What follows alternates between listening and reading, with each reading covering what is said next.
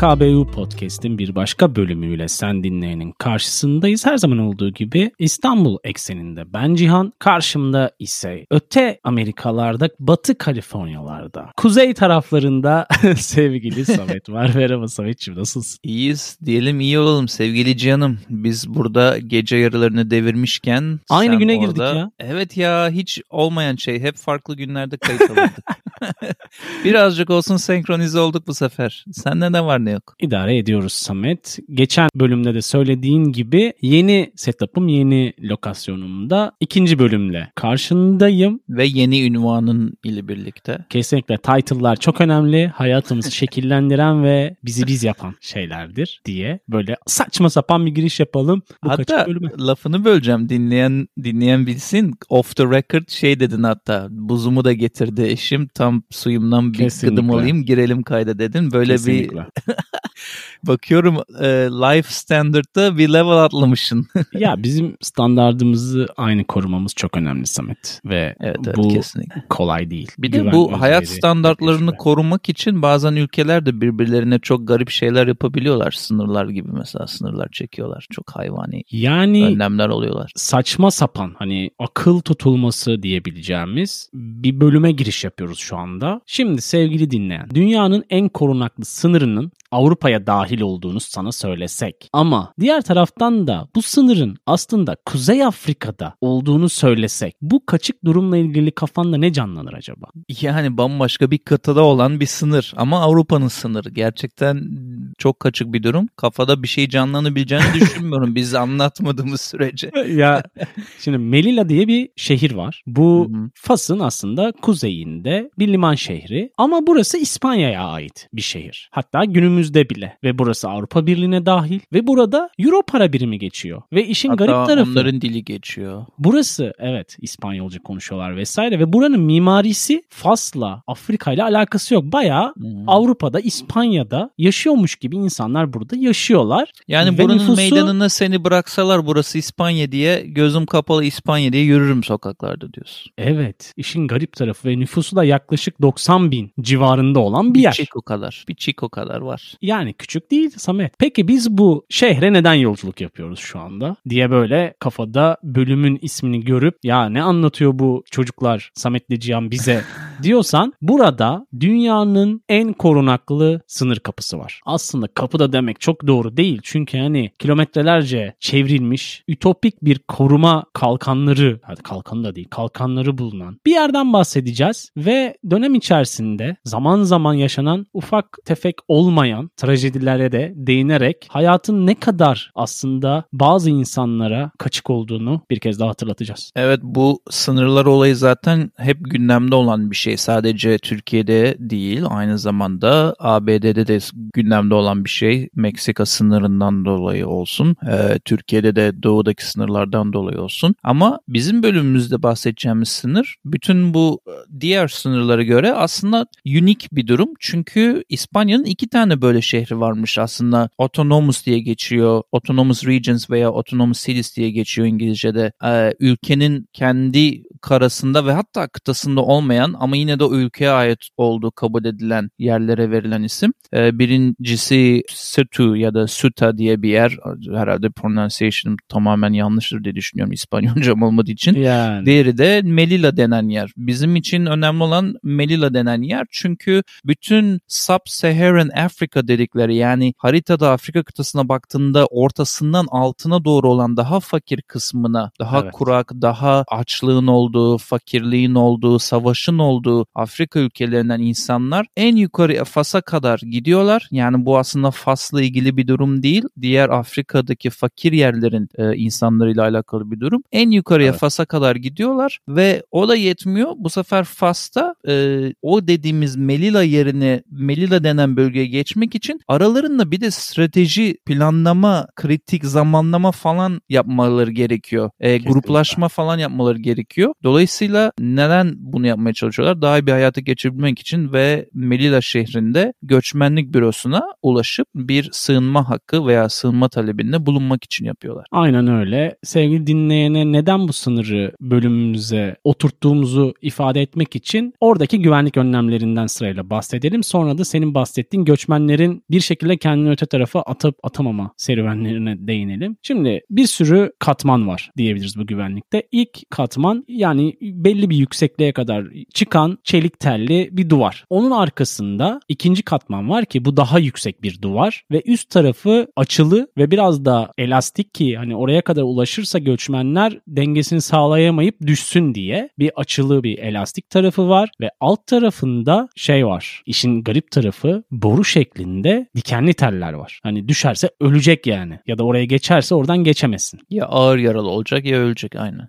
Ondan sonra tekrar daha yüksek bir duvar var. Benzer şekilde yine açılı ve elastik bir üst kısmı var ve alt kotta da yani biraz alt tarafında birkaç metre altında da yine dikenli teller var. Hani oradan aşağı inerken inemesin atlamak zorunda kalsın diye ben düşündüm. Şimdi biz İspanya tarafındaydık bu katmanlarda. Üç tane duvar gördük, bir sürü dikenli tel gördük, çelik tel gördük vesaire. Faz tarafına geçtiğimizde gördüğümüz şey gayet derin ve geniş bir hendek var ve onun arkasında iki tane daha duvar var. Yine çelik telli işte bol dikenli tellerin de bulunduğu garip bir katman seviyeleri var. Garip diyorum çünkü hani ekstra sıra dışı bir seviyeden bahsediyoruz ve tabii ki bahsetmeye de gerek yok. Her tarafta işte sınır muhafızlarıdır, işte kamera, bir Kameralar. sürü kameradır. Anlık görüntülerin aktarılması vesaire. İnanılmaz bir güvenlik var. Peki şey diye düşünebilir sevgili dinleyen ya tamam İspanya bu önlemleri almaya çalışıyor. Hani Afrikalı göçmenler yasa dışı girmesin diye. Düzensiz göç olmasın diye. İşin bir de Fas boyutu var Samet. Çünkü Fas da ekstra bir sınır güvenliği uyguluyor orada. Yani tabii ki bir devlet olarak uygulaması gerekiyor ama böyle daha sert hani göçmenlere sıfır toleranslı bir süreç yönetiyorlar orada. Ya bunun da tamamen duygusal bir tarafı var. Genelde Para. genelde bunu söylemenin sebebi senin şu. Genelde ülkene birileri illegal girmesin diye aşırı efor sarf edersin. Ülkenden birilerinin e, illegal çıkmasını çok umursamazsın. Zaten çıkışı yapıyordur o yani. Senin derdin olmaktan çıkmıştır. O yüzden evet. sen bunu böyle söylüyorsun. Onlar tam tersi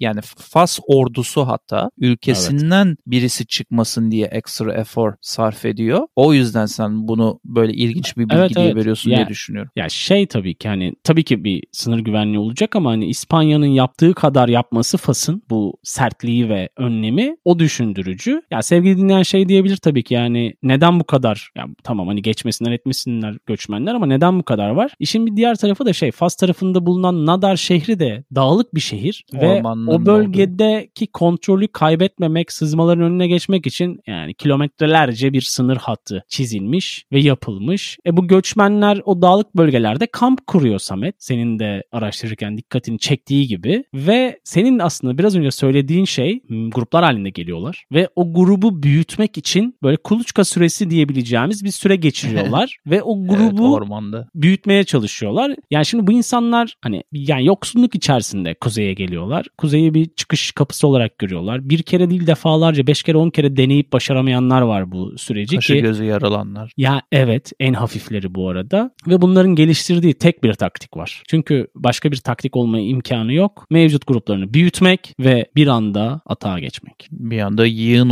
oluşturmak e, az, az sayıda varsa gümrük nöbetçisi onları yüksek numaralı gruplarla hazırlıksız yakalamak. Bu Fas tarafının sınırı koruması ile ilgili şunu eklemek istiyorum iznin olursa. E, neden devlet olarak Fas ülkesi bunu umursuyor? Onu şöyle anlatalım. Advanced Status Partnership diye ilerlemiş statüde ortaklık diye bir şey imzalamış e, Fas, İspanya ve Avrupa ile. Çünkü evet. bu sayede uluslararası ticaretinin yarısından fazlasını Avrupa'dan gelen işte satışlarla ve alımlarla gerçekleştiren bir Fas var. Dolayısıyla Avrupa'da diyor ki sen kardeşim sınırlarına sahip çık yoksa bu anlaşmaların hepsi bozulur. Dolayısıyla money talks diyelim burada. Para konuşuyor. Evet. Bu bana şey hatırlattı. Bu korsanlar bölümümüzde hatırlar mısın? Ee, bazı yakalanan korsanlar bir ülkeye götürülürdü Afrika'da. Sonra Avrupa ile yapılan anlaşmalar gereği e, o, oradaki hapishanelerde yedirilip içirilip doyurulup salınırdı yine aynı ülkeye. E, yine böyle bir Avrupa'nın sinsice yaptığı fakir ülkeyle yüksek işte meblağlı anlaşmalar şeklinde bir durum diye düşünüyorum. E, yani bunun örneklerini yakınımızda da görüyoruz biliyorsun bu tarz şeyleri. Her yerde var. Evet. O yüzden Fas ordusu bu kadar bunların üzerinde duruyor. Çünkü senin bahsettiğin ormanda bir kuluçka süresi var dedin. Senin benimle paylaştığın videoya dayanarak söyleyebilirim. Kendim görmedim ama demek ki oradaki videoya göre ordu gidip o ormandaki insanları da gayet rahatsız edip ne bileyim eşyalarını Evet. çalma olsun, onları tartaklama olsun o, o tarz psikolojik baskılar da yapıyormuşlar. Şey enteresan değil mi mesela şimdi orada kampların olduğu biliniyor. Hani bu bugünün de konusu değil yani yıllardır süre gelen bir olay ki yani 2014 yılına kadar da güvenlik bu seviyede değilmiş. Sevgili dinleyen belki hatırlar 2014 yılında dünyada büyük bir göçmen krizi oldu hani savaşlarla birlikte falan. Her milyonlarca insanlar insan bir yerden bir yere gitmeye başladığında bu şehirde bulunan sınırın güvenlik katman sayısı çok arttırılmış. Hani seviye abartılı ütopik tarafları çekilmiş. E, o zamanlar da vardı. Bu zamanlar da var. Hani göçmen kamplarına dediğin gibi polisler gidiyor, askerler bir dağıtıyorlar orayı, insanları bir taciz ediyorlar ama onları göndermiyorlar. Bu gönderme mevzusunu ayda bir yapıyorlarmış. İşte otobüslere dizip insanları otobüslere doldurup yani Fas'ın bu arada hani başka bir yere değil Fas'ın herhalde batı güneybatı tarafları diyebiliriz. O bölgelere insanları dağıtıyorlarmış. Ama bu da şey değil ki. falan yolluyormuşlar. Yani o insanlar Afrika'nın güneylerinden gelmiş. Yani Fas'ın güneyinden mi tekrar kuzeyine gidemeyecek? Anında tekrar kamp alanlarına dönüyorlarmış. Şimdi bu bir çözüm istendiğini göstermiyor zaten. Hani süreci bitirmek istediklerini söyleyemeyiz Fas tarafının. Belki de hani biraz siyasi tarafı da olabilir. Çok derin bilmemekle birlikte. Senin de dediğin gibi hani Avrupa Birliği ile olan anlaşmaları var. İspanya ile ticaretleri var. Avrupa Birliği ticaretleri var. Bu belki de onlar için bir koz hani orada duran böyle ara Çok ara pansuman düşünmüşsün. ettiği bir yara Evet. gibi görüyorum ben. Sen ne dersin? Kökünden çözse zaten Avrupa'nın ihtiyacı kalmaz Fas'a böyle bir anlaşma yapıp e, ticaret yapması için doğru diyorsun. Benim diğer aklıma gelen ikinci neden de ki bence birincisi ana etken senin bahsettiğin şey bu pansuman yapıp da kökünden çözmeme durumu. İkincisi de e, lojistik olarak sadece bir şoför ve bir eski otobüs tutup bütün bu insanları ülkenin diğer tarafına yollamak var ki bu çok kolay bir şey lojistik olarak. Diğer yandan da resmi olarak bunları deport etmek istediğinde biliyorsun bunun bileti alınıyor, paperwork oluyor, ofislerde Tabii. bu insanlar doyuruluyor, yatırılıyor, bilmem nesi oluyor. Hani al bunu otobüse aynı ülkenin içinde sür 8-10 saat güneyine bir yere sal oradan yine gitmeye çalışsın kuzeye. Devlet olarak cebinden bir şey çıkmıyor ki zaten. Bir şoför alıyorsun minimum wage asgari ücret. Bir tane boktan kliması olmayan otobüs alıyorsun herhalde büyük ihtimalle dökülmek üzere olan. İçine 40-50 tane adamı doldurup yolluyorsun güneyine Fas'ın. Yani bu çok daha kolay bir Afrikalıyı uluslararası bir deporte olayına girip de ülkenden çıkarmak yerine. Hatta bu sadece Aynen. Fas için değil bütün dünyada olan Yok, bir dünya şey. için. Yani Evet evet ülkeler bunu yapmak istemiyorlar ceplerinden çıkan paralar için. Çünkü bu insanlar genelde bir bilet alıp da ülkesine dönecek durumda olmuyorlar. Yani aslında evet dediğin çok doğru. Şu an biraz Fas'ın kuzeyine odaklanmış bir bölümden bahsediyoruz ama bu global bir problem. Hani göçmen sorunu bütün dünyada olan bir problem ve bunun sebebi de Batı toplumu aslında. Hani Afrika'nın bu kadar fakir olmasının ve buna mecbur hissetmesinin insanları kendini e bu Batı'nın eseri. Sonuçta daha önceki ilgili bölüm bölümlerde yapmıştık. Afrika'nın geri kalmışlık tarihi bölümünde biz bunu Aynen. detaylıca, olabildiğince detaylıca bölüm içerisinde anlatmaya çalıştık dilimiz döndüğünce. Bu işin çözülemeyecek boyutu gözüküyor ve dönem dönemde önümüze bazı trajik haberler geliyor bu bölgeyle alakalı. Ne gibi? Mesela yakın tarihtekinden bahsedelim çünkü aslında benzer süreçler bunlar. Tarihin en büyük göçmen facialarından biri yaşandı. Kimilerine göre de en büyüğü. Bu ne zaman yaşandı? 24 Haziran 2022. Aa yani birkaç ay önce yaşandı aslında diye Hı hı. böyle gözünüzde canlanabilir. Bölüm içerisinde senin söylemiş olduğun hani grupları büyütmek işte daha fazla grup yaratıp ilerlemek, saldırmak işte muhafızların Hı. daha az olduğu zaman diliminde 1500 kişilik bir grup yapmışlar Samet. Göçmenler mevcut gruplarını büyüterek İyi başarı. 1500 düzensiz göçmen organize bir şekilde sınıra doğru koşmaya başlamış. O sırada biraz önce benim söylediğim sıfır tolerans politikasıyla birlikte inanılmaz görüntüler var. Yani ve dünya basınına direkt düşen hani batının zalimliği şeklinde ve sonra unutulan tabii ki 23 göçmenin hayatını kaybettiği yüzlercesinin yaralandığı olay sonrasında işte dediğim gibi ajanslara haberlere her tarafa düştü ve dünya gündemine pat diye girip pat diye çıktı. Ama bu girip çıkmalar bu bölge için ne ilk ne son. O çok net. Ve insanlar orada bir şekilde denemeye devam edecekler ki yani Yani şimdi Suriye iç savaşıyla beraber o bölgeye Suriyeli göçmenlerin de aktığını düşünürsek. Onu soracaktım sana. Haberlere göre biraz ayrımcılık da varmış Suriyelilerin o sınırı daha kolay geçip Afrikalıların hiçbir şekilde geçmemesine dair. Buna ne diyorsun? Yani oradaki röportajlardan alıntı yapıyoruz şu anda sevgili dinleyen. Öyle bir durum olmuş olabilir ama yani zaten... Ama resmi ama resmi açıklama var. 2014'ten sonra Suriyeli akımı çoğaldığında O, evet. e, ekleme bina yapılıp bizim göçmenlik evraklarını daha kolay halletmemiz için bize büyük kolaylık sağlandı diye gümrük muhafızları röportaj veriyor bununla ilgili. Yani ne kadarını almışlardır, ne yapılmıştır biraz istatistiklere bakmak lazım. Hani sonuçta hiç kimseyi almadıkları için Afrika ben sana tarafından. istatistik vereyim. Afrikalı alım sayısı sıfır. yani bir tane bile Suriyeli geçse orada zaten haksızlık yapılmış İşte- oluyor dolayısıyla. İşte ondan bahsediyorum aslında. Ya o işin biraz hem alacakaranlık kuşağı tarafı hani bu göçmen politikaları zaten batı tarafında yani yıllardır artık 2014 krizinden sonra artık hani şeyi çok net görüyoruz resmi. Yani nereden baksan 8 seneden bahsediyoruz sevgili dinleyenle. O yüzden hani senin ara ara dinlendirdiğin batının iki yüzlülüğü kelimesi var, Evet cümlesi ya. var ya. Evet evet. O yüzden o kısım değişmeyecek. Sert politikalar değişmeyecek ama insanlar her şeye rağmen hani ne olursa olsun denemekten de vazgeçmeyecekler. Çünkü çok çaresiz ve tek umutları. Bu arada bölümü bölüm diyorum. Bölüm geçmek gibi gelmiş kalmış aklımda. Neredeyse bölüm geçmek kadar zor olduğu için video konsol oyunlarında e, duvarı geçince diyecektim.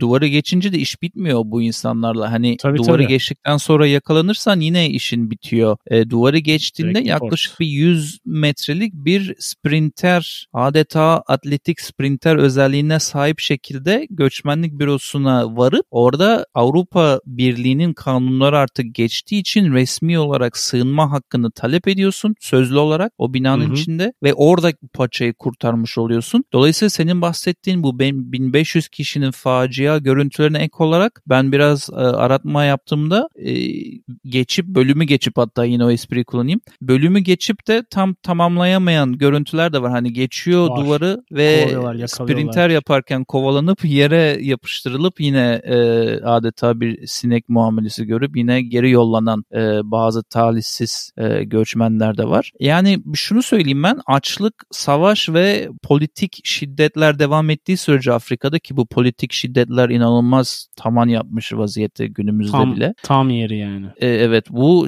bu kalkışmalara ben de devam edeceklerini düşünüyorum. Hiç bölüme çalışmadığım halde aklıma şu an gelen başka bir Avrupa ile ilgili hemen haberlere gelip kaybolan bir şey aklıma geldi. Bilmem hatırlayacak mısın? Sanki birkaç ay önce kışken hatta bundan belki 6-7 ay önce Belarus sınırına gelip de orada geçmiş yapmaya çalışırken vurulan, eziyet edilen Suriyeliler diye bir trajik hikaye de hatırlıyorum. Bu da başka bir bölümün konusu olabilir eğer doğru hatırlıyorsam. Sanki Avrupa bunu birazcık örtbas etmeye çalıştı zamanında diye hatırlıyorum.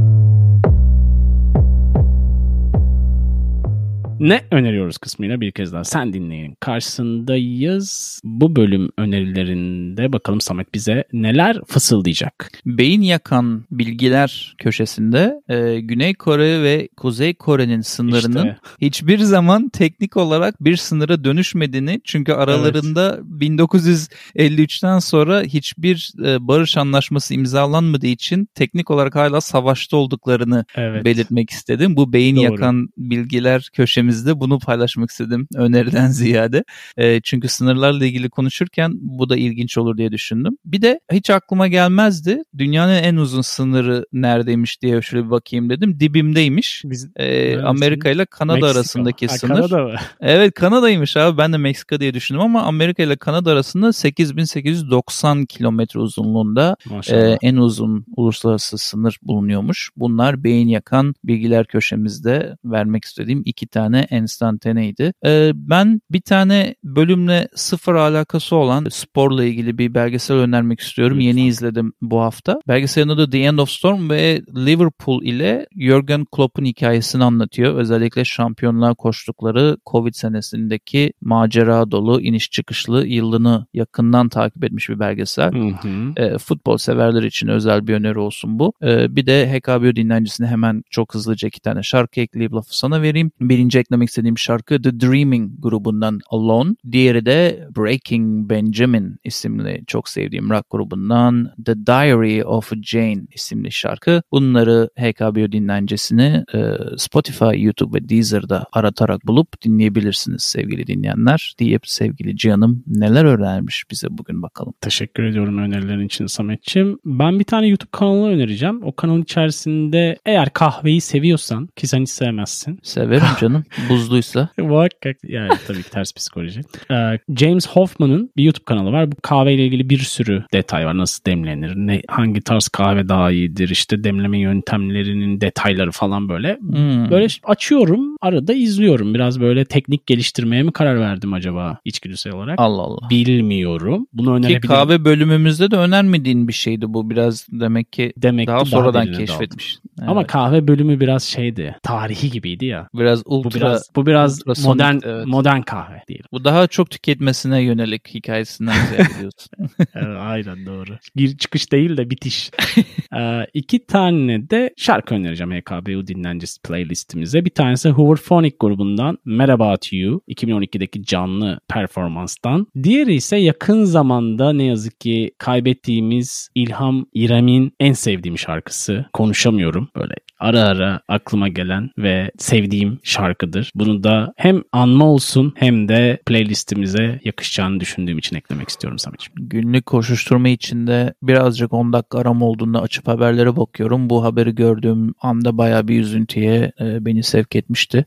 E, bak farkındaysan sesim bile titreşti. E, Evet bir duygusallaştık. Evet evet yani ben ben de çok seviyordum o yüzden. Gerçekten şaka değil, Aynen. değil yani. Ee, onu Hı hı. aslında listemize eklemiş olman beni çok, çok sevindirdi. Ee, iyi oldu. Teşekkür ederim sana ayrıyetten. Ya bir bölümün daha aslında sonuna geldik. Böyle trajik bir şeyi çok yüzeysel anlatıp ilgi çekelim istedik. Çünkü bunun derinliklerine de inilebilir. Sadece 20-25 Kesinlikle. dakikalık bir konu değil. Çok derin. Ama bu özellikle bugün anlattığımız yerde kendi açısından çok unik, çok eşi benzeri olmayan bir yer olduğu için sınır açısından e, bakmaya değer, araştırmaya değer bir yer diye düşünüyorum. Google Maps'tan falan da araştırmak isteyenler için Zaten- ilginç. Zaten bir şeyde böyle geografik olarak o kadar dip dibe olup hayatın tamamen farklı olduğu bir yerin bizim podcast'te yer bulmaması inanılmaz saçma olurdu. Bir kaçık hikaye. Evet, evet, evet. Duvarın bir tarafı, duvarın bir Şişhane. tarafı deyim yerin e, deyim yerindeyse pislik götürürken diğer tarafı adeta böyle Avrupa'ymış gibi takılıyor. Hani bir duvar bunu ayırması çok ilginç gerçekten.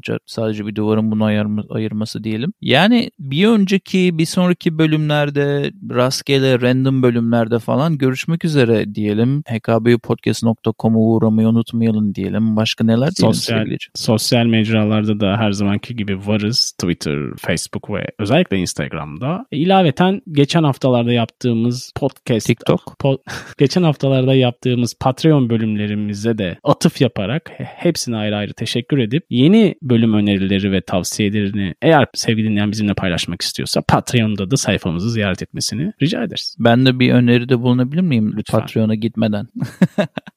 bir Lütfen. TikTok bölümü çekelim bence sevgili Cihan'ım. Çok garip şeyler dönüyor mecrada. Olabilir. Evet, bizi TikTok'ta bulun o zaman bulabiliyorsanız. Tekrar Tamam. teşekkür ettikten Tamam, sonra okey. başka bölümlerde önceki sonraki Aynen. görüşmek üzere diyelim değil mi Samet'ciğim? Aynen sevgili dinleyen bizi dinlemeye devam et. Kendine iyi bak. Tekrar görüşürüz. Bay bay. Bay bay.